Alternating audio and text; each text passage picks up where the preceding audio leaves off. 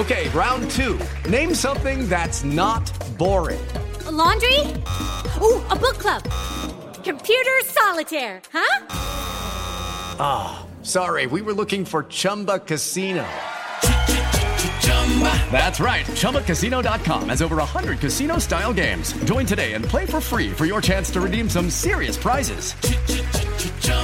ChumbaCasino.com. No purchase necessary. Full prohibited by law. 18 plus terms and conditions apply. See website for details. Você já parou para pensar que existe uma versão sua ainda melhor? Que você não precisa reinventar a roda para poder viver essa vida? Sim, você já pode ser melhor do que é hoje, amanhã. Aliás, você pode ser melhor do que é hoje assim que acabar esse episódio. Eu sou Mark Tawil, empreendedor, comunicador multiplataforma e este é Auto Performance Jovem Pan, um podcast semanal para inspirar você a viver a sua melhor versão. Porque a única comparação válida nessa vida é de você com você mesmo. Toda semana eu trago um convidado especial para dividir histórias, insights poderosos, bom humor e, claro, conteúdo. Fica com a gente, eu tenho certeza que você vai sair maior e melhor dessa experiência. Auto Performance Jovem Pan começa agora. Meu convidado de hoje é um ex-nadador da seleção brasileira, mestre em esportes pela FUSP. Foi coordenador geral do Instituto Neymar, professor universitário. Hoje é empresário, investidor e digital influencer. É marido da Lalas, pai do João Vicente, o Little Johnny. O livro, best-seller e uma missão: fazer pessoas comuns se tornarem atletas de alta performance em suas vidas. Seja bem-vindo, Joel Moraes, o Joel J. Ô, oh, caramba, que apresentação. É uma apresentação verdadeira, errei? É verdadeira, nada. Por que Joel J? Porque meu apelido é J. Pro, desde que eu era menino lá, e aí Jota, e aí Jota, meu irmão me chama de Jota, meus amigos, meus primos me chamam de Jota. E eu não gostava de Joel Jota no Instagram. Tá. Joel Moraes não tinha, Joel ponto Moraes não tinha, Joel Underline não tinha, Joel Moraes Underline não tinha, não tinha. Eu falei, ah, vou ficar com Joel J. Hoje eu amo Joel J. Sei lá, é mais rápido, é mais, é, é, mais objetivo e ficou forte, Joel J. Cara, virou uma marca. Uma marca. Virou uma hashtag. Virou uma hashtag. Isso DNA é pensado? Foi pensado, mas eu não tinha ideia da dimensão que isso ia chegar. Acho que a gente nunca tem dimensão da ideia é. das coisas, mas quando você chega a um ponto e você é um transformador, e eu já te falei isso fora do ar, eu te admiro muito, estou muito feliz em ter você aqui. Acho que a gente começa a perceber um pouco o nosso lugar no mundo. Você fala muito disso. Você tem um, uma presença muito forte dentro e fora do digital, mas você se percebe muito também. Sempre foi assim? Não, não era assim. Eu era um cara, eu era um nadador que o meu único objetivo era ir para a Olimpíada eu queria ir para a Olimpíada de qualquer jeito. É, eu não consegui chegar na Olimpíada, mas eu fui seleção brasileira. Eu tive uma carreira incrível como atleta, como nadador. Depois eu virei treinador. O que aconteceu comigo, Mark, é que quando eu virei treinador, eu percebi que eu conseguia fazer com que atletas comuns performassem acima da média. Lógico, tinha um ambiente, tinha estrutura, tinha os recursos, tinha o talento e a vontade deles, mas também tinha uma interferência. E eu fiz isso uma vez, depois eu fiz isso outra vez, depois eu fiz outra vez, e eu comecei a perceber que eu fazia isso múltiplas vezes. E quando eu conversava com as pessoas, eu consegui perceber que não era só com atletas, eram com outras pessoas também. Eu fui professor universitário durante 11 anos. E durante 11 anos eu formei mais de 1.500 professores de educação física na universidade que eu dava treino de natação na, lá em Santos. E eu percebi que eu fazia isso com os alunos também. Alguns mais rápidos, outros não entendiam o que eu dizia. Achava, Jó, você está viajando, nada a ver com o que você está falando, vem aqui vem me dar aula. E outros é, perceberam isso dois ou três anos depois. É muito comum eu receber mensagem assim, putz, professor, me chama de professor, né? Hoje eu percebo, entendo as coisas que você me falou há 3, 10, 12 anos atrás. E eu falei, caramba, eu consegui fazer isso na minha vida. Depois eu consegui fazer isso com atletas. Depois eu consegui fazer isso na minha área inicial. Porque eu, eu tenho tantas formações, uhum. mas a educação física, ela me ajuda muito. É, a educação física me ajudou, me ajudou com. Foi a que melhor me ajudou, porque ela me ensinou a trabalhar com gente, uhum. com ser humano, com pessoas. E aí eu coloquei isso na, no Instituto Neymar, eu coloquei isso nos meus treinamentos, eu coloquei isso no livro, coloquei isso agora. Eu virei um influenciador digital que tem uma diferença entre uma pessoa que é conteudista e uma pessoa que é influenciadora. Eu sou os dois, mas eu comecei como conteudista. Olha, siga por aqui, lê esse livro, veja esse artigo, a evidência científica fala sobre esse quesito dessa forma. Hoje eu sou um influenciador. eu não preciso nem muito falar a, a fonte, é só falar assim, é só faça isso, Uhum. porque eu faço isso, funciona pra mim. Então influencia as pessoas, o que é uma baita de uma responsabilidade da qual eu aceito, Uhum. eu quero e eu me considero muito bom nisso, porque o que eu faço e da maneira com que eu faço é única hoje no, no Brasil. Basta dizer que as pessoas vão tomar banho gelado junto com você em Santos de manhã. Essa é uma pergunta que está no meio de tantas perguntas que eu tenho para te fazer, mas esse magnetismo, porque isso é um magnetismo, né? Você conseguir tocar a vida das pessoas através de uma tela é muito difícil. Existem conteudistas maravilhosos que não têm essa capacidade que eu vou misturar um pouco aqui de carisma, de competência, não dá para identificar muito bem. Quando é que você sacou? Teve um dia que você falou, cara, tem alguma coisa aqui. Eu saquei há muito tempo, tá? Há mais de 10 anos. Eu só não conseguia fazer com que isso chegasse da internet.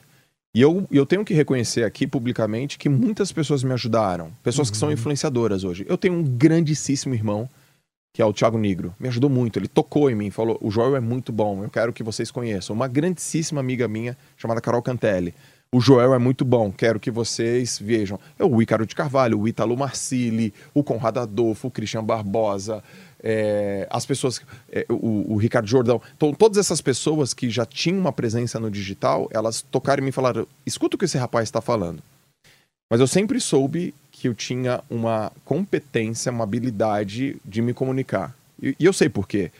Eu falo que é porque eu tenho consistência de colocar conteúdo sempre. Eu sou um cara consistente, sempre fui. O que eu falo realmente é importante, validado, robusto e eu sou simples. Como é que você chega a esse entendimento sem se achar?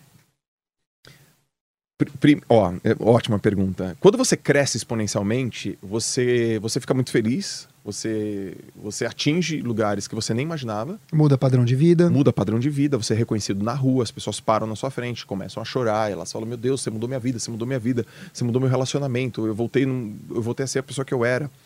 E isso, isso de alguma maneira pode confundir você, né? E- O ego O ego. te sabotar. Qual é o meu, qual é a minha espada? Eu sei que eu não sou fim, eu sou meio, eu sou ferramenta. Eu sou utilizado, eu, eu me utilizo através do meu dom, do meu talento, do meu empenho, do meu trabalho, da minha vida, para ser meio de alguma transformação. Você se percebe como um neoguru? Você gosta dessa alcunha? Não gosto. Não gosto. E eu faço questão de mostrar que eu não sou um guru. Por quê? Eu sempre abro lá no meu Instagram uma caixinha de pergunta. Faça perguntas para mim. E é comum eu responder não sei. Por quê? Porque eu não sei. E eu não sei tudo, e eu não saberei tudo, e eu não quero saber tudo. E hoje eu vejo muitos influenciadores que não sabem e dizem que sabem. Então, por exemplo, uma Uhum. pessoa vem com um problema super é, grave. A gente sabe que hoje que o Brasil sofre muito de depressão, muito de ansiedade, as pessoas se matam e a pessoa vem e me faz uma pergunta absolutamente complexa e eu não vou falar para ela: "Ah, eu acho que você tem uma crença limitante. Uhum. Ah, eu acho que você tem um problema na sua infância que você tem que resolver com seu pai". Não, isso é muito leviano. Eu falo: "Você precisa buscar informação é, especializada, médico, terapia, psicólogo, psiquiatra, pessoas que levaram 20, 30 anos nas suas vidas estudando Uhum. e não serei eu que vou falar isso. Então eu tenho muita responsabilidade. Eu sou um cara que dou sugestões das, das coisas que eu sei, que eu já fiz, que eu entendo, e das coisas que eu não sei, eu não é que eu não deixo de responder, eu digo, não sei. A gente está ouvindo o Joel Moraes, o Joel J, que lançou pela gente recentemente um best-seller Esteja Viva, Permaneça 100% Presente. O poder da disciplina, o foco dos mini hábitos para conseguir realizar seu potencial máximo. E o nome desse podcast aqui é Auto Performance. E você trabalha muito isso. Aliás, a tua fala de auto performance para um amigo em comum, Felipe Lima, eh, inspirou para que eu desse, nomeasse esse podcast. Me conta a diferença, by Joel J, entre auto performance e alta performance. Tá. Tá na moda e as pessoas estão falando errado.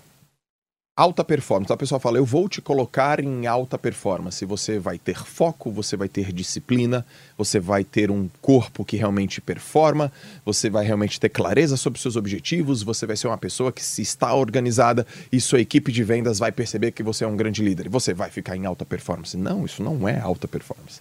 Isso é auto performance. Alta performance com L é quando você compete e você realmente, entre todos os competidores, você é o melhor. Ou um dos melhores. Quando você é o melhor ou um dos melhores, então dentro daquele, daquele microcosmo, você está em alta performance. Foi isso que eu vivi a vida inteira, Mark. Quer dizer, você é o grande ou trabalha para ser o grande entre os grandes. Exatamente. Isso é alta. Isso é alta. Então, é muito fácil te explicar da seguinte forma. Quando eu entrei na natação, eu, a minha primeira competição eu fiquei em último. Eu não estava em alta performance. Era sétimo. Aí eu fiquei em sétimo. Depois. Tá vendo como eu conheço você? É, você viu lá, né? Aí depois eu fui para a segunda competição, eu fiquei em sétimo. Eu melhorei meu tempo. Então eu tive alto performance. Melhorei minha abraçada, melhorei minha resistência, eu tava mais forte, treinei, treinei quatro meses, fiquei em sétimo. Mas eu não tava em alta performance. Eu fui um cara de alta performance na primeira vez que eu fui campeão paulista. Quando eu fui o melhor nadador do estado de São Paulo, eu estava em alta performance. Agora, para chegar em alta performance, eu tive que ter alto performance. Quer dizer, uma depende da outra. Exatamente. A Você alto, não chega sem fazer alto. não, a alto, a alta performance, alto, a alto com U é a mãe da alta. Então hoje as pessoas estão conceituando errado. As pessoas estão vendendo isso errado, porque é muito legal, né? Todo mundo quer ter alta performance, Então mas fala ao vivo aqui que esse podcast está certo. tá certíssimo. Chamando de alto. Como é Alto. que eu me melhoro? me melhora. Quando você se melhora.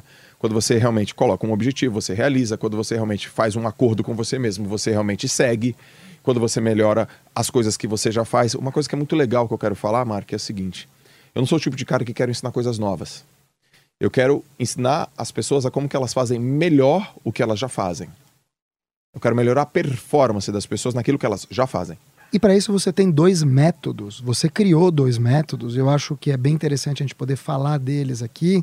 É, um é uma matriz do balizamento Joel J. Aham. E o outro, o ciclo do sucesso Joel J. Então me Isso. explica primeiro o ciclo e depois a matriz. Tá, o ciclo do sucesso é uma coisa que no seu próprio nome já diz, ele fica ciclando, ele fica se retroalimentando, o que os japoneses chamam de Kaizen. E a primeira Evolução contínua. é, é melhoria contínua. Então a primeira coisa no ciclo do sucesso eu chamo de clareza. Sem clareza, as pessoas têm muita dificuldade. Como é que você atinge clareza? Tendo autoconhecimento. Pode parecer clichê, e a- eu aprendi com um amigo meu chamado Bruno Perini que clichê é clichê porque clichê funciona. Infelizmente, as é escolas não, não investem em autoconhecimento e as pessoas elas não se conhecem. Eu tenho muita mensagem, Marcos, de pessoas assim: Joel, eu não sei o meu talento. Joel, eu não sei nem se eu tenho talento. E eu tenho certeza que todas as pessoas têm talento. Muitas não descobriram, muitas não investigam, muitas não trabalham naquilo e muitas nem exercem. Mas todo mundo tem uma predisposição para algo. Só que talento por si só não basta. Precisa de muito treino, muita disciplina e um processo. Então a primeira fase do ciclo é clareza. Depois que você tem clareza, você fala, isso aqui eu sei fazer, isso aqui eu sou bom, isso aqui não, isso aqui eu não quero, isso aqui eu não gosto, aquilo, aquilo eu tenho chance, aquilo não. Caramba, isso aqui é ponto forte, aquilo é ponto fraco. Aí a pessoa tem foco. E foco é difícil. É presença? Além de presença, é a única coisa. Por quê? Presença é não ficar lá no futuro, porque o futuro ninguém sabe, o Uhum. passado já não existe mais, o que existe é o presente, e o mundo é absolutamente é, é, próspero e abundante, e aí toda oportunidade é uma oportunidade, mas nem toda oportunidade é para mim e para você. Então o foco é falar não, não quero, eu renuncio isso aqui. O amigo meu que morreu lá de Santos, o, o Chorão, cada escolha uma renúncia, isso é a vida. Né? Na letra dele ele falava muito bem disso. Você escolhe uma coisa, renuncia de outra. E aí você tem que ter a capacidade de escolher a única coisa. E leva uma vida toda, talvez, para isso. Então, quer dizer, o não ele acaba sendo libertador. O Exato. não ele acaba sendo. Você diz não pro outro, diz sim pra você. Exatamente. E se você perguntar, para 10 pessoas, eu aqui estimo entre. Pelo menos 6 ou 7 pessoas têm dificuldade de falar não. Sem dúvida. Até porque a gente é demandado o tempo todo. Joel, o que, que torna uma pessoa imbatível? O que torna uma pessoa imbatível, na minha opinião, é, é que ela pare de ficar procurando fortalecer ponto fraco. Quer dizer, não atacar os gaps. É, é, é, por exemplo, você vai lá, eu cheguei agora da escola com um boletim pro meu pai. Tô criando uma situação hipotética. Cheguei da escola com um boletim pro meu pai. Aí falei, pai, tá aqui tá meu boletim. Aí meu pai fala, ah, legal, vamos dar uma olhada. Ah, matemática, 10. É, é, química, 9,5. Física, 9. Português, 2. Aí meu pai fala, pô, meu, tem que melhorar em português né, cara? Porra, tá, porra, 2, como que pode? Então, meu pai, ele foca no que eu tenho de fraco. Ele não olha que se, lá, que se lixe o português, você tá mostrando aqui, pela sua performance, que você é um cara muito acima da média nessa disciplina aqui. Eu acredito que se transformar numa pessoa imbatível é focar naquilo que é- você é bom. E parar de perder tempo com aquilo que você é ruim. Porque se você fizer muito esforço, você vai pegar algo que você é medíocre e vai transformar em algo talvez ordinário. Agora, se você pega alguma coisa que você é realmente muito bom, você vai transformar em algo que você é extraordinário, ou seja, imbatível. Foi isso que aconteceu na minha vida, meio que, que intuitivamente, eu fazia um esforço danado na escola, eu não ia tão bem, eu fazia um esforço danado na natação, eu ia bem pra caramba. Eu olhei e falei, esforço por esforço, vou ficar aqui. é aqui que eu melhoro? É muito interessante te ouvir, porque quando a gente fala dessa questão da melhoria, quando a gente fala nessa questão da evolução e de realmente aplicar para aquilo que a gente é bom, me lembra um pouco, um pouco as redes sociais. A gente tem 500 comentários legais e dois haters uhum. ali atacando. Você tem hater? Muito pouco. Muito pouco. Aliás, odeio generalismo. Você viu? Tem um monte de gente falando aí de você, mas um monte quantas? 500 comentários positivos, dois caras não gostaram de mim? É, eu não vejo, sinceramente. É. Nas tuas postagens não. é difícil. Eu não vejo, nunca vi, não me lembro é, de ver um ataque. É difícil, bem difícil. Mas Como já... é que você lida? Você, você olha para aquele lá, é que nem a história do pai com o boletim, fala, putz, tá 500 falando bem, tem dois falando mal. Como é que você lida com crítica? Eu lido bem. Eu lida aprendo. bem? Bem, eu aprendo. Todas as críticas que eu, eu sofro, eu, eu procuro sempre pensar na. Por que, que a pessoa está falando aquilo? Porque, veja, Marca, a pessoa está me seguindo. Ela clicou para me seguir. Outra, a pessoa comprou meu livro, comprou meu curso, comprou minha mentoria, foi no hora H, ela comprou, ela, ela deu a oportunidade para mim. Ela deu o tempo dela, ela deu o dinheiro dela, deu a energia dela e alguma coisa não casou. Então, o feedback dela não quer dizer que eu vá mudar, mas quer dizer que eu, eu, eu tô ouvindo. Pô, deixa eu ver como que essa pessoa tá pensando, o que, que tem por trás. É porque eu sou um cara muito bem resolvido. É, eu sei do que eu faço, eu não tenho mentira. Um dia desse me perguntaram assim para mim, Joel, você você já foi pego no doping? Eu falei, não, e se você quiser, busque no Google. Aliás, se você quiser, se eu fui atleta, busque no Google. Se você quiser se eu fui, saber se eu fui campeão, busque no Google. Se você quiser realmente saber se eu trabalhei com o Neymar, busque no Google. Se eu sou professor, busque tudo no Google. Porque o Google, é, assim, um pouquinho mais de pesquisa, você começa a perceber as pessoas que mentem claro. e que não são consistentes. A gente tem vários exemplos disso. Exatamente. Vários infelizmente. Exemplos. Hoje, hoje, infelizmente, Mark, é... número de seguidores é sinônimo de autoridade máxima. Infelizmente. Quando na verdade não é. Não é. É alcance. É alcance. Joel, no teu livro você diz o seguinte: é preciso não esquecer de onde você veio. Eu vim de baixo, sou negro, filho de nordestino, teria todos os motivos para justificar uma possível falta de sucesso. Escolhi o esporte, fui professor, aprendi. Enquanto tem gente que só pede esperando por um milagre, eu agradeço. Enquanto tem gente que só pede esperando por um milagre, eu agradeço. Joel, Quanto mais se agradece, mais sucesso você tem. O que que te fez, o que que te faz transcender? A história dos meus pais me faz transcender. Eu sou filho de um, de um Joel pai, negro, pobre, nordestino, Dona Isaura branca, pobre nordestina. Meu pai estudou até o segundo colegial, minha mãe estudou até a quinta série. E eles vieram de uma cidade chamada Maruim, tem 9 mil habitantes no interior de Sergipe. Meu pai nunca me enfraqueceu, Mark. Nunca, nunca, nunca, nunca. Uma vez eu sofri racismo na escola, eu tinha 15 anos de idade, eu fui chamado de. Tinha que ser mesmo seu preto macaco.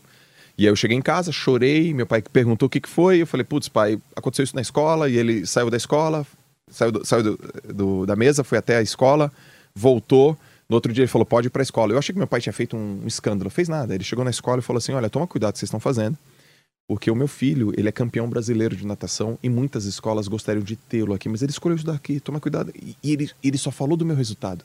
Ele só falou na técnica. Só que ele disse uma coisa para mim. Ele falou: "Senta aqui. Você é filho de negro? Sim ou não?" Eu falei: "Sim." Você é macaco? Eu falei: "Não." Você é filho de negro? Sim. Você é macaco preto desgraçado safado? Eu falei: "Não." Então, Joel, uma coisa é um fato, outra coisa é um preconceito. Não confunde duas coisas. Cara, eu tinha 15 anos de idade. É forte. É demais. Então eu respeito a minha história, eu respeito a história dos meus pais. Meu pai me ensinou um atributo que hoje eu carrego, que é responsabilidade e confiança. E eu falei isso na internet, esses dias eu vou falar aqui também no teu programa. Se eu tivesse que ensinar uma única coisa pro João Vicente, meu filho, eu ensinaria ele a ser confiante. Cara, é a palavra que eu uso para mim. Eu faço um trabalho de personal branding como especialista. Ela perguntou uma palavra que te define. Eu falei confiança. Porque na verdade, confiança é você acreditar nas palavras e nas intenções do outro. É você ser crível. E a, o teu pai, eu fico até arrepiado de, uhum. de falar. Eu tenho meu pai vivo, eu sei que teu pai não está mais aqui. Uhum. Mas ele tem um papel preponderante no homem que você se tornou. E hoje você é pai. João Vicente, o Little Johnny, um fofo. Queria saber Como é que você lida é, com esse sucesso todo, com essa, essa demanda, muita gente demandando o tempo todo, na questão familiar, no, no tempo de você parar e passar os valores do teu pai, da tua mãe, e você tem a tua mulher que te ajuda muito, a Lalas. Aham. Me conta um pouquinho então do Joel, pai, o que, que você herdou e tá passando para ele. Tá, eu tenho uma regra que eu sigo. Primeiro, saúde. Segundo, família. Terceiro, trabalho. Não inverta a ordem. Eu preciso estar saudável fisicamente, mentalmente, cognitivamente, para cuidar da minha família. Como é que eu cuido da minha família? Sendo exemplo, uma vez perguntaram como é que é ser pai em duas palavras. Eu falei só uma, exemplo. E outra é presença. Minha família é tudo para mim. Meu filho é a extensão da minha pessoa, a continuidade da herança dos meus pais e dos pais da Lalas. Uma vez eu ouvi de uma grande amiga minha assim: ah, você percebe quando um homem deu certo quando você vê os filhos dele. Nossa, eu achei aquilo.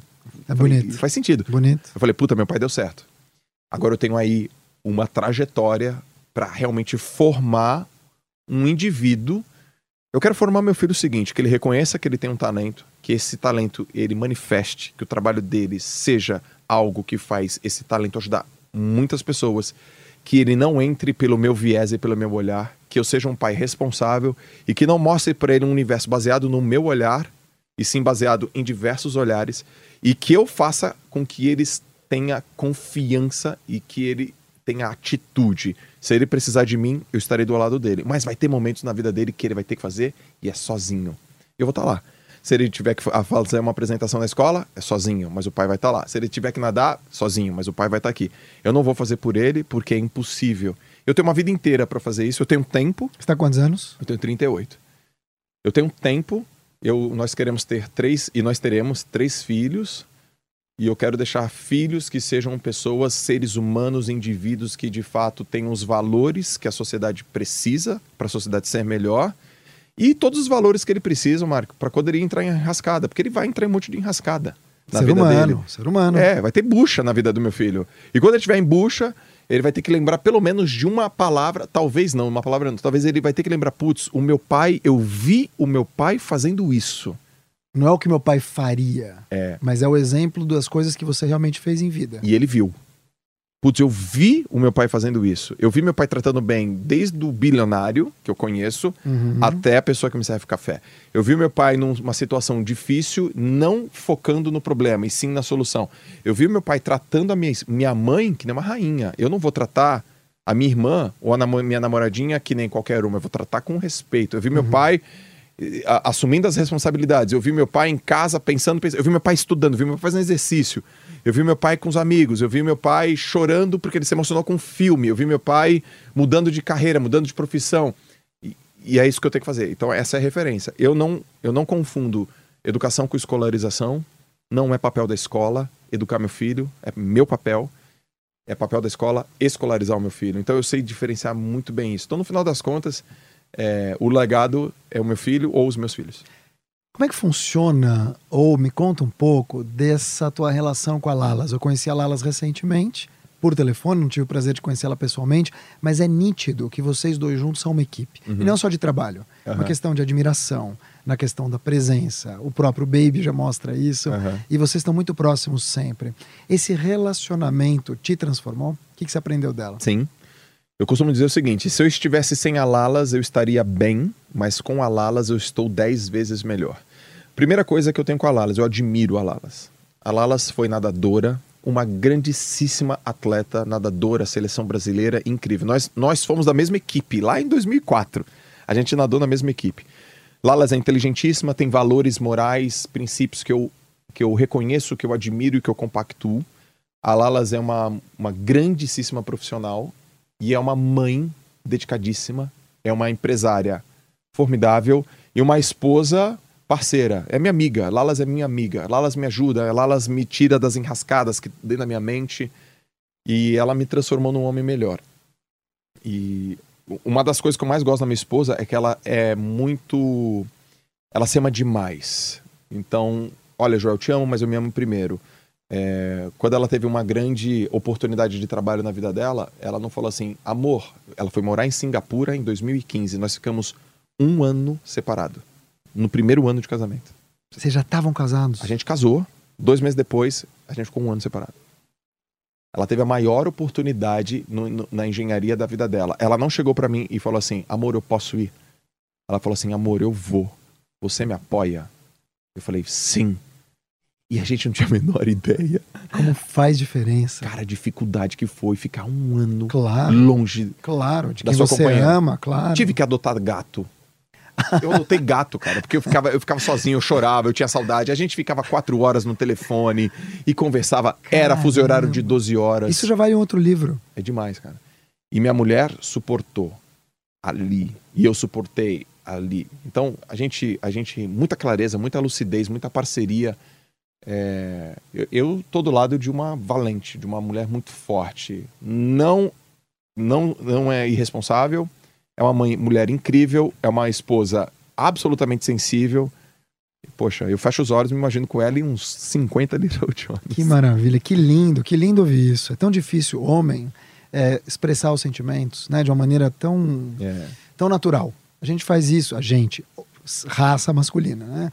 De maneira às vezes forçada. Eu não. Felizmente eu tenho um relacionamento maravilhoso com a minha mulher. Por isso que eu faço sempre questão de perguntar quando eu vejo um relacionamento que dá certo. Ah, um detalhe, homem com tá? homem, mulher com mulher, tanto faz. A minha Mas é um esposa. relacionamento feliz. Não é aquela história, tá, Marca? Ah, por trás de um grande homem. A minha mulher não está atrás de mim, minha mulher está ao meu lado. É isso aí. Ao lado. Concordo gente plenamente. tá Joel, você fala muito de sucesso.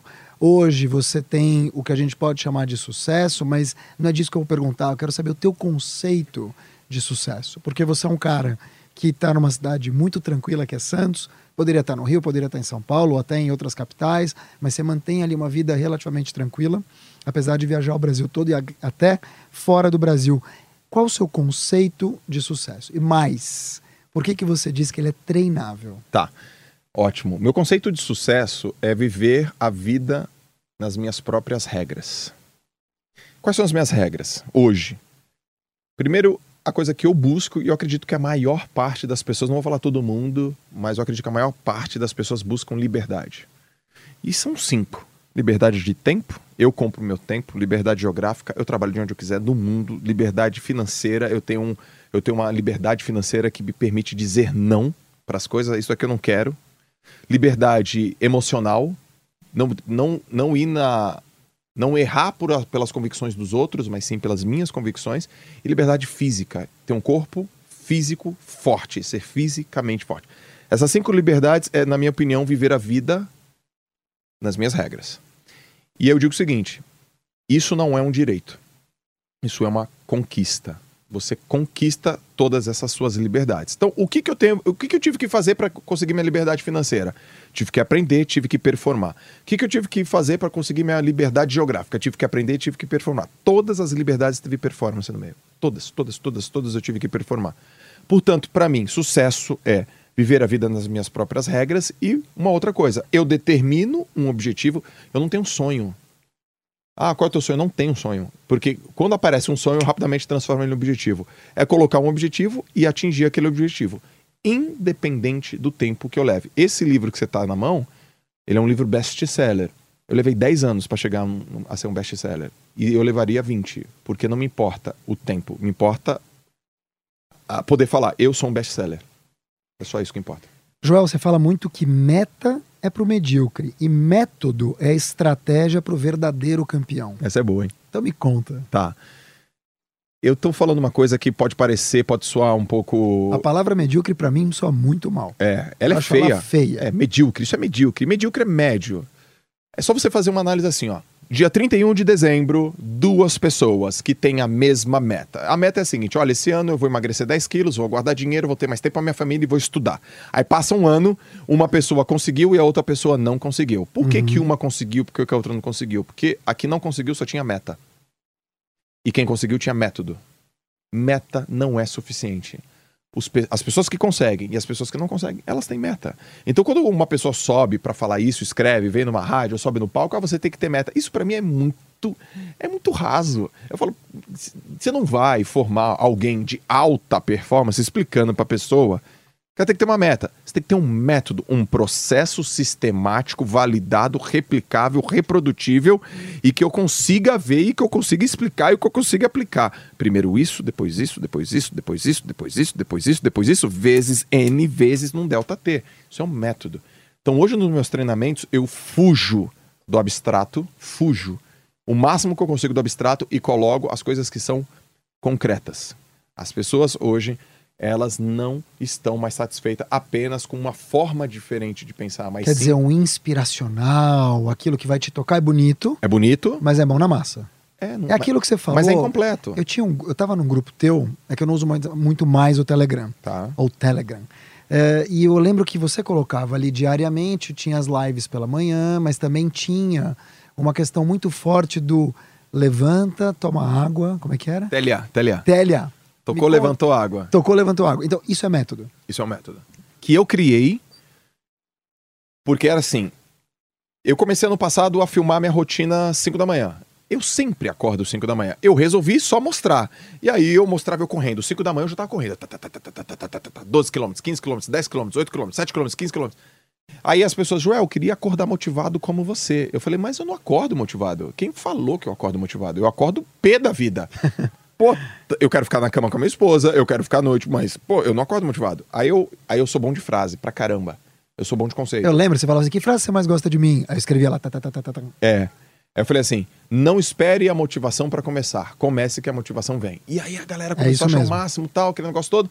E aí eu comecei a receber mensagem assim: Ô Joel, como é que faz pra acordar 5 da manhã? Na minha cabeça eu falei: Meu, é tocar o despertador e levantar. E eu comecei a ver, ver, ver. Eu falei: Putz, eu vou construir uma metodologia simples e vou mostrar para as pessoas. Como é que eu faço? Aí eu vi. Toco o despertador, eu tenho até 5 segundos para ficar em pé. Quando eu fico em pé, eu me envolvo de alguma maneira com água. E quando eu me envolvo de alguma maneira com água, ou eu escovo meu dente, ou eu lavo meu rosto, ou eu tomo um banho, ou eu bebo uma água, não importa. Eu acordo e não sou a mesma pessoa. Portanto, eu criei. Tocou, levantou, água. Se envolva com uma água de alguma maneira. Criei uma hashtag. Essa hashtag ela foi viralizada, deu super certo. E eu falei, nossa, mas isso é tão simples. Pois é, as pessoas querem as coisas simples, mas elas querem as coisas metodológicas. Se o Joel me ensinar uma coisa simples, que resolve um problema e que eu consiga replicar, beleza. E aí, é, são os protocolos que eu tenho. Eu tenho diversos protocolos para tudo que eu faço na vida. Quando acontece uma coisa, eu faço isso. Quando acontece uma coisa, eu faço aquilo. Então, esse negócio só de ficar no campo inspiracional não é o suficiente para transformar realmente as pessoas. Então, se você fosse um editor, você faria aqueles guias de videocassete. É, eu gosto de guia. Aliás, eu, eu gosto de coisas que eu leio. Manual. Por exemplo, se eu pego um livro, eu, eu gosto de, de ler aqui, né? Aí o cara fala assim: aqui está agora, eu vou te mostrar qual é. Esses dias eu, eu ganhei um livro que estava assim: a fórmula, não sei das quantas. E quando eu leio fórmula, fórmula é fórmula. Uhum. Igual Bhaskara. X, dois. eu quero saber. E 10 páginas e nada da fórmula, 20 páginas e nada da fórmula, 30 páginas da fórmula. Eu falei, então tá bom. E você não lê. Não leio. Você não continua o livro quando ele é ruim. 30 páginas se o autor não me pegar, se ele ficar, que eu chamo de groselha, se ele ficar na groselice, tchau. Joel, você é engraçado que você é um cara bem Word por um lado, mas muito Excel por outro. Uhum. Você tem uma cabeça muito cartesiana. A gente que é jornalista é formado no Word, mas você é um híbrido. E eu tenho né? também um pouco de PowerPoint. Aproveitando então, é, o poder dos mini hábitos. Tá. Você é um cara que fala muito de mini hábitos, essa evolução. Você citou agora o TLA, Tá? Tocou, Tocou, levantou. levantou água. água. É, me conta um pouco então do poder do mini hábito. É ele que faz o grande hábito ou a gente pode viver nesse despacito? O que a gente tem percebido, o que eu tenho percebido é o seguinte: muita gente vendendo salto quântico, do qual eu odeio. Porque as coisas na vida não acontecem do dia para noite. Então a pessoa quer emagrecer Verdade. rápido, quer en- en- enriquecer rápido, quer realmente mudar o negócio muito rápido, é tudo, tudo rápido, rápido, rápido, rápido. E tem até uma explicação para isso, né? Nosso cérebro ele quer economizar energia. Se ele puder optar entre fazer um negócio num atalho ou fazer um negócio distante, ele vai escolher o que é mais rápido para ele, lógico. Agora, as pessoas elas chegam e falam assim: tá bom, vou emagrecer, vou guardar dinheiro, vou ter mais tempo para minha família e vou ler três livros por mês. Não vai, não vai conseguir. Por quê? Porque é muita mudança, muito radical, muita energia, consome demais, sua força de vontade acaba. Ao invés de você, do nada, ir para cinco dias na academia, faça uma flexão de braço no seu quarto. Porque quando você coloca uma meta dessa de fazer uma única flexão de braço, é impossível você perder. Você faz agora uma flexão. Acabou. Matou. E amanhã? Amanhã tem mais uma flexão. Aí você faz uma flexão. Aí você vai chegar à conclusão: ah, peraí, mas eu consigo fazer duas. Opa, fiz duas. Fiz três. Aí você está dando chance aquele hábito se instalar através do mini hábito. Ao invés de realmente é, guarda, querer ser um grande investidor, guarde um real por dia. Transforme tudo que é impossível em algo que é moleza. Ao invés de você falar assim, eu vou correr uma maratona de 42 quilômetros, eu falo, mas você já, pelo menos você tem um tênis de corrida? Você tem um tênis de corrida? Ô Joel, é... como é que você escolhe os teus parceiros? Muito bom. Eu tenho, eu tenho as minhas, os meus critérios. Primeiro, essa pessoa tem que ter feito algo notável na vida. Mas algo que eu reconheça como notável. Segunda coisa, essa pessoa tem que matar cobra e mostrar cobra morta. Aprendi isso com meu pai. Tem muita gente que fala, ah, eu fiz isso. Eu falo, tá bom, me prova. Perfeito. Eu quero que me prove. E a terceira coisa, eu quero que você me explique como você fez. Então, se a pessoa faz uma coisa que eu não sei fazer, que ela tem uma competência que eu quero adquirir, que eu não tenho, que ela me mostrou, eu. eu para mim, ela é uma Já tá referência. dentro. Já tá dentro. Não importa a idade, não importa de onde veio, não importa se é homem ou mulher, se é preto, branco, loiro, não importa nada. Porque o que realmente faz eu observar e admirar uma pessoa é algo, algo notável que ela fez. A gente está ouvindo o criador do movimento DNA ou hashtag DNA Joel J, o Joel Moraes. Ele é autor de Esteja Viva, Permaneça 100% Presente, que sai pela editora Gente. É sem dúvida nenhuma o maior hoje treinador de alta performance dentro e fora do universo digital. E eu estou imensamente feliz em poder trazer ele aqui em Auto Performance, que é o nome desse podcast aqui pela Jovem Pan. Sou o Mark Tawil. Você me encontra nas redes sociais, arroba M-A-R-C-T-A-W-I-L. Manda aqui nome de entrevistados que você quer que a gente traga, manda aqui sugestões e a gente quer te ouvir também. O que você está achando de tudo isso? Joel, uma das pessoas muito próximas de você é Tiago Nigro. Quem acompanha o Tiago Nigro, eu acompanho também. Ele tem uma pegada financeira, então ele é um especialista em finanças, super best-seller, super best-seller, até porque ele está nessa editora Aham. pela qual eu vou lançar meu livro, do que você vai participar. E o que é muito forte para mim ver a amizade de vocês como cresceu. Ele tá na abertura do teu livro.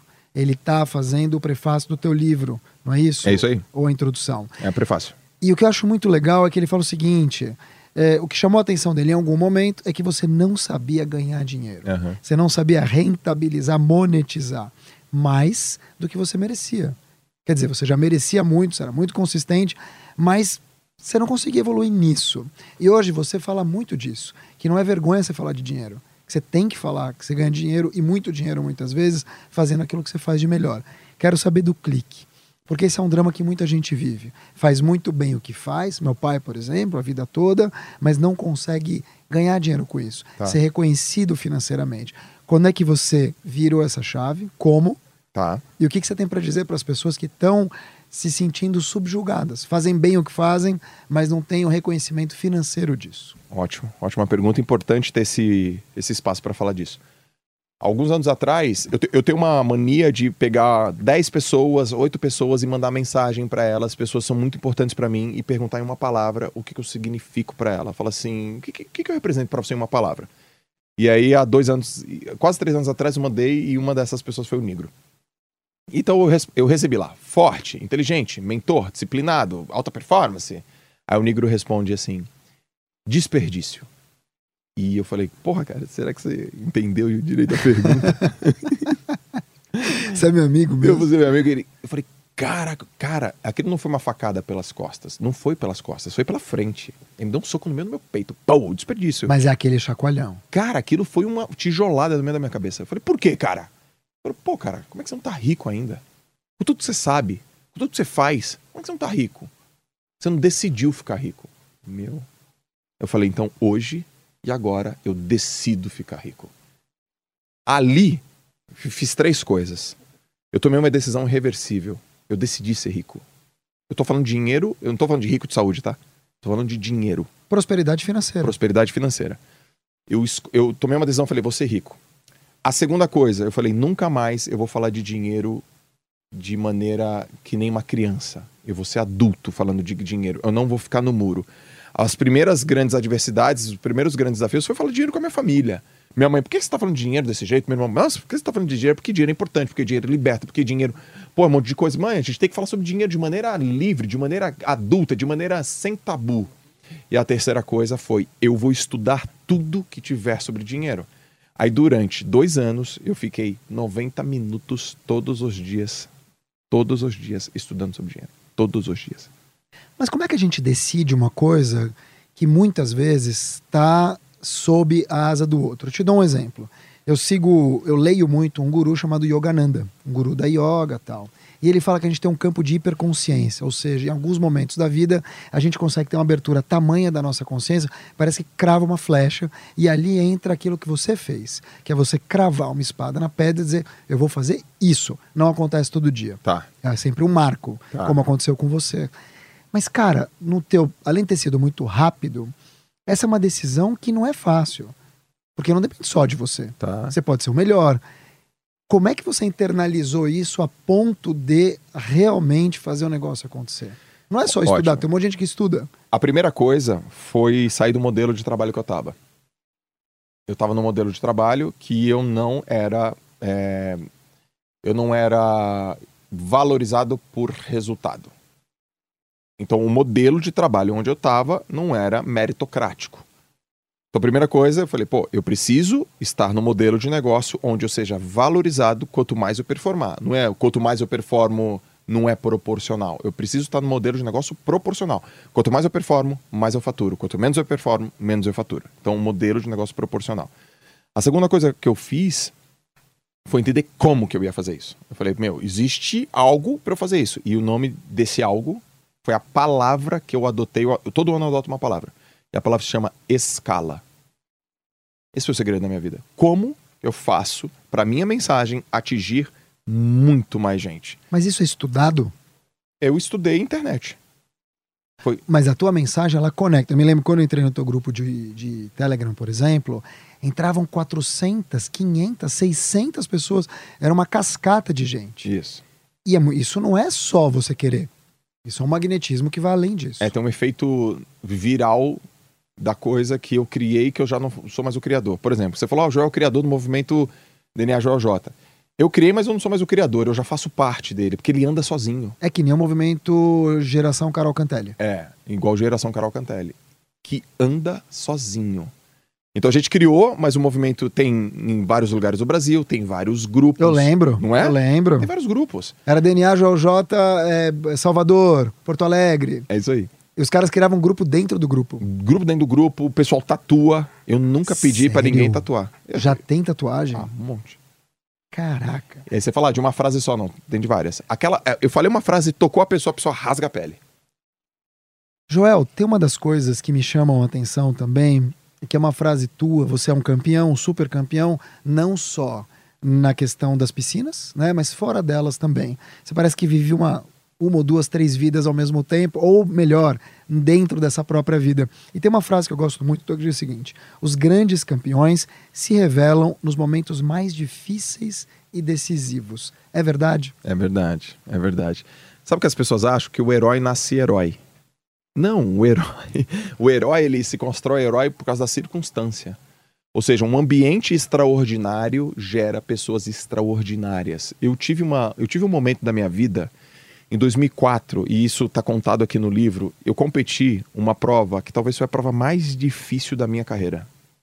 Era um revezamento, era um campeonato brasileiro. Eu era de um clube chamado Unisanta, lá em Santos. Uhum. E eu competi contra o Esporte Clube Pinheiros. No Esporte Clube Pinheiros, dos quatro nadadores, tinham três que eram medalhistas olímpicos: Gustavo Borges, Fernando Scherer e tinha o Carlos Jaime. Esses tinham sido medalhistas olímpicos. E o outro nadador era um nadador chamado Renato Geraldi, um, um, um nadador top. No meu revezamento, tinha eu, Marcos Sapucaia, Edvaldo Valério e um argentino chamado José Meulança. O- eu lembro que as pessoas falam: bom, olha, esse revezamento, campeão é Pinheiros, não tem como alguém vencer Gustavo Borges e Fernando Scherer junto, não dá, impossível. E ali para disputar o segundo lugar vai ter a Unisanta, vai ter o Flamengo, vai ter o Minas Tênis Clube. Eu tava lá, eu tinha meio que aceitado que eu ia ficar, a gente ia ficar Era tipo o time de basquete americano. era um, é um dream team. E aí passa uma, um, um Fernando Scherer, que é meu amigo irmão, ele passa e fala uma coisa pro Edivaldo Valério, que era do meu time. Fala assim: olha, eu vou nadar junto com você. Se liguem que eu vou te dar um tchauzinho e a gente vai ganhar de vocês. E eu adoro isso no Fernando Scherer. Ele, ele tinha uma confiança tão grande nele. E ali, esse, esse nadador chamado Edvaldo Valério olha para mim, me chacoalha e fala assim: presta atenção, Joel. Hoje, e só hoje a gente ganha. Eu falei: caracas, meu. hoje a gente não vai perder. E ele ficou bravo. E eu peguei pilha junto e eu falei: então vamos. Então vamos. Ou seja, ali nasceu um Joel herói. Não existia aquele Joel. E eu venho, aquele revezamento, eu era o terceiro nadador e ao meu lado está Gustavo Borges. Putz. E a gente, eu tenho essa foto, eu tenho esse momento, e a gente pula e eu ganho a prova. E o, e o Gustavo escreve isso no livro. Eu vi. Tá aí, ele falou o dia que a gente tinha certeza que a gente ia ganhar e a gente perdeu, o Joel estava no meio. Ou seja, aquela situação. E a gente bate o recorde sul-americano, aquilo. A, a piscina enlouquece. E aí o Era em Santos. foi no Rio Tá. e o Gustavo fala: é, mas amanhã tem mais. E no outro dia a gente compete de novo e a gente ganha de novo. Caramba, é um documentário. É incrível. Isso, eu tinha 23 anos, aquilo foi absurdo pra mim. Então eu digo o seguinte: aquela situação me transformou, estar naquele lugar se transformou. Porque muita gente foge do embate, muita gente foge, foge, foge do teste. Eu não, eu gosto. Eu gosto do teste porque eu tenho boas memórias dele. E você tem um lado competitivo que é um lado saudável. Qual Uhum. é a diferença da competitividade saudável Tá. do que aquela que destrói o outro e te, te autodestrói? Perfeito. Não existe competitividade que te destrói. O que te destrói é rivalidade. Então, as pessoas estão confundindo competitividade com rivalidade. Então tem esse negócio assim, ah, as pessoas têm que ser mais colaborativas e menos competitivas. Eu sou contra. As pessoas têm que ser competitivas, porque quando você está num ambiente competitivo, não existe nenhuma maneira melhor de você colaborar com o outro do que quando você está num ambiente competitivo. E eu te digo isso por quê? Quando o César Cielo tinha 16 anos, eu tinha 22. Eu sou 6 anos mais velho do que ele. E a gente competiu uma prova da qual eu já estava muito, é, muito bem na minha carreira e o César estava aparecendo, ele estava tava chegando. E foi uma prova muito difícil. 100 metros nado livre, foi no Santa, lá em Santos, e eu nadei os primeiros metros e nada de passar ele. Nada- faltava 25 metros, ele do meu lado, eu respirava, eu tava chegando. Mas, mas por que, que é esse menino? e aí eu, aí eu bato na parede e eu venço ele por talvez 5 centésimos. Ele é um molecão, ele tira a touca, aquele cabelo cai na cara dele e ele olha pra mim e fala: Pô, legal, hein, Joel? Ah, valeu, hein? Eu falei: Pô, valeu. Se eu não tivesse o César ali, eu não ia ter feito aquele tempo. Se o César não me tem ali, ele não ia ter feito aquele tempo. Nós competimos. Quer dizer, você precisa muitas vezes do outro É. para você se testar e chegar lá. Pois é. Onde você vai saber realmente do que você é feito? Onde você vai saber realmente qual é a tua capacidade? Onde você vai saber realmente o quanto que de limite você pode ultrapassar? Quando você está num ambiente competitivo. As pessoas, elas querem ambientes normais, ambientes onde as pessoas são normais, são medianas. Eu não. Você tem que estar num ambiente de altíssima competitividade. O qual o problema? As pessoas confundem com rivalidade, que é querer esganar o outro, ficar com raiva do outro, querer matar o outro, acabar com a raça do outro. É só você olhar, pega assim, ó. é, o que seria do Ayrton Senna sem o Alan Prost? O que seria Verdade. do Cristiano Ronaldo sem o Messi? O Verdade. que, o, o que seria do Magic Johnson sem o Larry Bird? O que seria. de- da- eu não- você entendeu? Então a gente. Uma coisa precisa da outra. Como é que você se enxerga daqui a 10 anos? Joel Quarentão. Tá, eu me enxergo. Quase cinquentão. Você tá com 38? 38, vamos vou estar 48 anos. Eu me enxergo com três filhos, fazendo várias provas de triatlon. e os meus filhos, vai pai, vai pai. Eu me enxergo com um baita projeto social enorme, onde eu dou mais da metade do meu tempo de graça para cuidar de crianças carentes e que precisam do que eu sei. E que essa informação não chega, não atinge, sendo exemplo. Eu imagino várias pessoas que hoje não acreditaram em mim ou que acharam um pouco esquisito isso eh, sendo beneficiadas. Eu acredito que os membros da minha equipe, que, que as pessoas que trabalham comigo muito bem, financeiramente muito bem, economicamente muito bem, fisicamente bem, eles bem, prósperos. Eu imagino minha família muito bem. Eu imagino eu com mais uns dois ou três livros best-seller, realmente transformando as pessoas, inspirando através das minhas palavras. E eu imagino também eu ter feito subir o Everest. É mesmo. Ah, sim.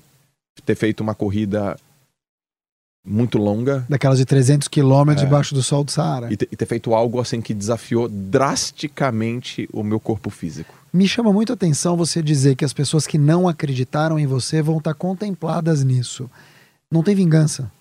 Zero. Nada a ver. Eu perdoo. Perdão não se trata de perdoar o outro, se trata de perdoar você. Muitas pessoas me pedem perdão hoje. Nossa, já me arrependo daquilo que eu falei de você quando você estava começando. Você me perdoa? Lógico, eu te perdoo. E aí, você, eu posso voltar? Pode voltar. Nada, nada a ver. É, eu quero todo mundo, não gosto de hater, não gosto de. Não sou hater de ninguém, não tenho, não tenho é, inimigo. Nada a ver. Eu acredito tanto no que eu faço, Mark. Tanto, tanto, tanto, tanto, tanto que eu aprendi isso com um amigo meu, o Rodrigo. Não tem certo nem errado. Tem a minha verdade. O que eu faço é verdade. E muitas pessoas se identificam com a minha verdade. O esforço só vence o talento quando o talento não se esforça. eu, vou- eu prometo que vai ser a última, mas Tá eu queria muito. Eu gosto muito das suas frases e eu queria muito te ouvir em relação a isso. O esforço só vence o talento quando o talento não se esforça. É, é uma outra coisa que eu também estou indo na contramão. Muitas pessoas falam assim: é, talento não adianta muita coisa, o que, que adianta é hard work. Mentira, mentira. Todos os caras que eu conheço, que são os melhores do mundo, são talentosos. Todos, todos. Só que eles pegaram o talento e treinaram o talento, lapidaram o talento. Eu conheço a Vanessa Jackson. A Vanessa Jackson, na minha opinião, é a melhor cantora do Brasil. Se eu falar pra você que ela não tem talento, que ela não nasceu com uma corda, com uma prega vocal melhor, que a forma como ela percebe música não é talentosa, é mentira. Eu conheci, eu trabalhei com o Neymar quatro anos. Mas aí não é dom. Então, é, um é uma pré. Como, que eu, como é que eu classifico isso? Todo mundo nasce com uma predisposição para alguma coisa. Todo mundo. Todo mundo. Da pessoa que mora na rua ao CEO. Todas as pessoas. Muitas nem sabem disso, muitas não, não batalham, não trabalham, muitas não manifestam. Agora, se você tiver do lado de uma pessoa talentosa, disciplinada, esforçada, dedicada, no ambiente certo, desculpa, o cara que não tem talento não vai superar. Não vai. Agora, o cara que tem talento e não faz nada com esse talento, ele perde pro cara que é esforçado. Aí ele merece ficar no banco de reserva. Pois é, e, e tem muito, tá? Tá chapado. mesmo? Chapado. Eu, eu várias vezes dei as costas pro meu talento, fui fazer coisas que eu não podia ser o bom por, por motivos errados e cometi erros graves. Por exemplo, como última pergunta, a pessoa que quer descobrir o próprio talento. Quer dizer, a pessoa está ouvindo a gente, está ouvindo o podcast Auto Performance, está em casa, compra teu livro, 100% presente pela editora Gente, mas tem dificuldades em se perceber. No que, que eu sou bom? O que, que me torna único? Como é que eu me diferencio? Por onde ela começa? Tá. Por algumas perguntas, isso é muito corriqueiro na minha vida, essas perguntas. Então, primeiro ela tem que aceitar que ela tem um talento. Joel, eu não sei o que é, mas eu aceito que tem alguma coisa. Beleza. Excelente. Dois, de tudo que você faz, tem uma coisa que você faz melhor do que todas. Aí o cara, tem, ok, check. Dessa coisa que você faz melhor do que todas, ela é tão fácil pra você que a maior parte das pessoas reconhece isso, não é? Sim, check. E ela é tão fácil pra você, e ela é tão fácil que você acha que é fácil até demais, e aí você fala assim: não é possível que isso pode ser meu talento. aí a pessoa fala: sim, ok.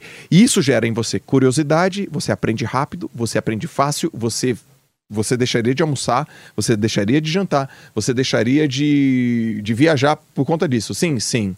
É aí que tá. O que, que as pessoas fazem? Meu Deus, não é possível, eu não tenho. Não, não é possível que cozinhar, Joel, cozinhar. Cozinhar é muito simples, todo mundo consegue fazer. Não, não, não, não, não, não. Muitas pessoas não Eu conseguem não consigo. cozinhar. Eu não consigo. Mas, é muito simples cozinhar. Falar em público, eh, fazer amizade. Joel, pra mim, eu acho que a minha maior habilidade é fazer amizade. Mas não é possível isso ser dom. É, isso, isso é. Porque tem gente que tem dificuldade de se fazer relacionamento, criar network, fazer amizade.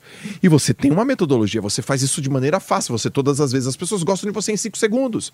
Ela, não, não é possível. Aí ela começa a negar, negar, negar. Aí sofre, roda, roda. E ela nega que ela tem uma habilidade acima da média das pessoas que ela conhece. Só que ela não lapida, ela não coloca investigação, ela não coloca pergunta, ela não coloca ciência. Ela não transforma o talento dela em trabalho. Porque o seu trabalho, o teu trabalho, o meu trabalho, o trabalho de todo mundo tem que manifestar o talento. Uhum. Se eu não tenho um trabalho que manifeste o que eu tenho de talento, eu sou um cara incompleto. E eu hoje trabalho e faço todo dia aquilo que pega o meu talento e deixa ele cada vez, cada vez, cada vez melhor. Eu não sou um cara, por exemplo, que tenha. Eu não tenho habilidade com matemática. Embora eu tenha um pensamento lógico. Minha mulher tem. Minha mulher, ela só pen... a mente dela é processo. Então, se a mulher fala assim, ah, eu sou uma baita de uma engenheira. Não, você não é uma engenheira, você é uma mulher que tem a cabeça de processo. Então, todas as atividades que precisam de processos, inclusive engenharia, você vai se dar bem. Porque hoje, ela não faz absolutamente nada da engenharia. Mas, mas ela, ela tra... usa o pensamento lógico. Porra, mas ela na minha empresa ela é gestora. Então, o pensamento lógico da Larissa aparece aparece na mente dela. Eu falo uma coisa, ela, é isso. Eu falei, por quê dela? Simplesmente porque é. Quer dizer, pessoas e processos. Pessoas e processos. Então é isso aí. João Moraes, Joel J, primeiro te agradecer imensamente. Adorei, foi sou, gostoso. Sou teu fã, te acompanho. É difícil eu falar isso, né? Porque não tenho muitos mesmo. Caramba, que legal. Muitas pessoas que eu tenho oportunidade de encontrar e falar isso. É, quero te agradecer. Eu que agradeço. Perguntar para você onde é que as pessoas te encontram. Eu tô lá no meu Instagram como Joel J. Eu tô lá no Facebook como Joel Moraes, no YouTube Academia de Campeões, no, no podcast eu tô como DNAcast e só. Pô, tá bom já, né? E aqui 100% presente o livro que tá super super arrebentando a boca do balão. Aí. Em primeiro na Amazon, o poder da disciplina, do foco, dos mini hábitos para conseguir realizar seu potencial máximo. Esteja viva, permaneça 100% presente. É isso aí. Obrigado. Eu que agradeço, meu irmão. Foi um prazer falar com vocês aí. Até uma próxima. Valeu. Este foi o podcast Auto Performance Jovem Pan, 100% criado para inspirar você a encontrar a sua melhor versão. Assina o nosso podcast aí na sua plataforma para não perder nenhum episódio. Compartilha com aqueles que você acredita que mereçam ouvir. Na semana que vem, eu, Mark Tawil, trago uma convidada ou um convidado super especial. E não se esquece, a única comparação válida nessa vida é a de você com você mesmo. Até uma próxima!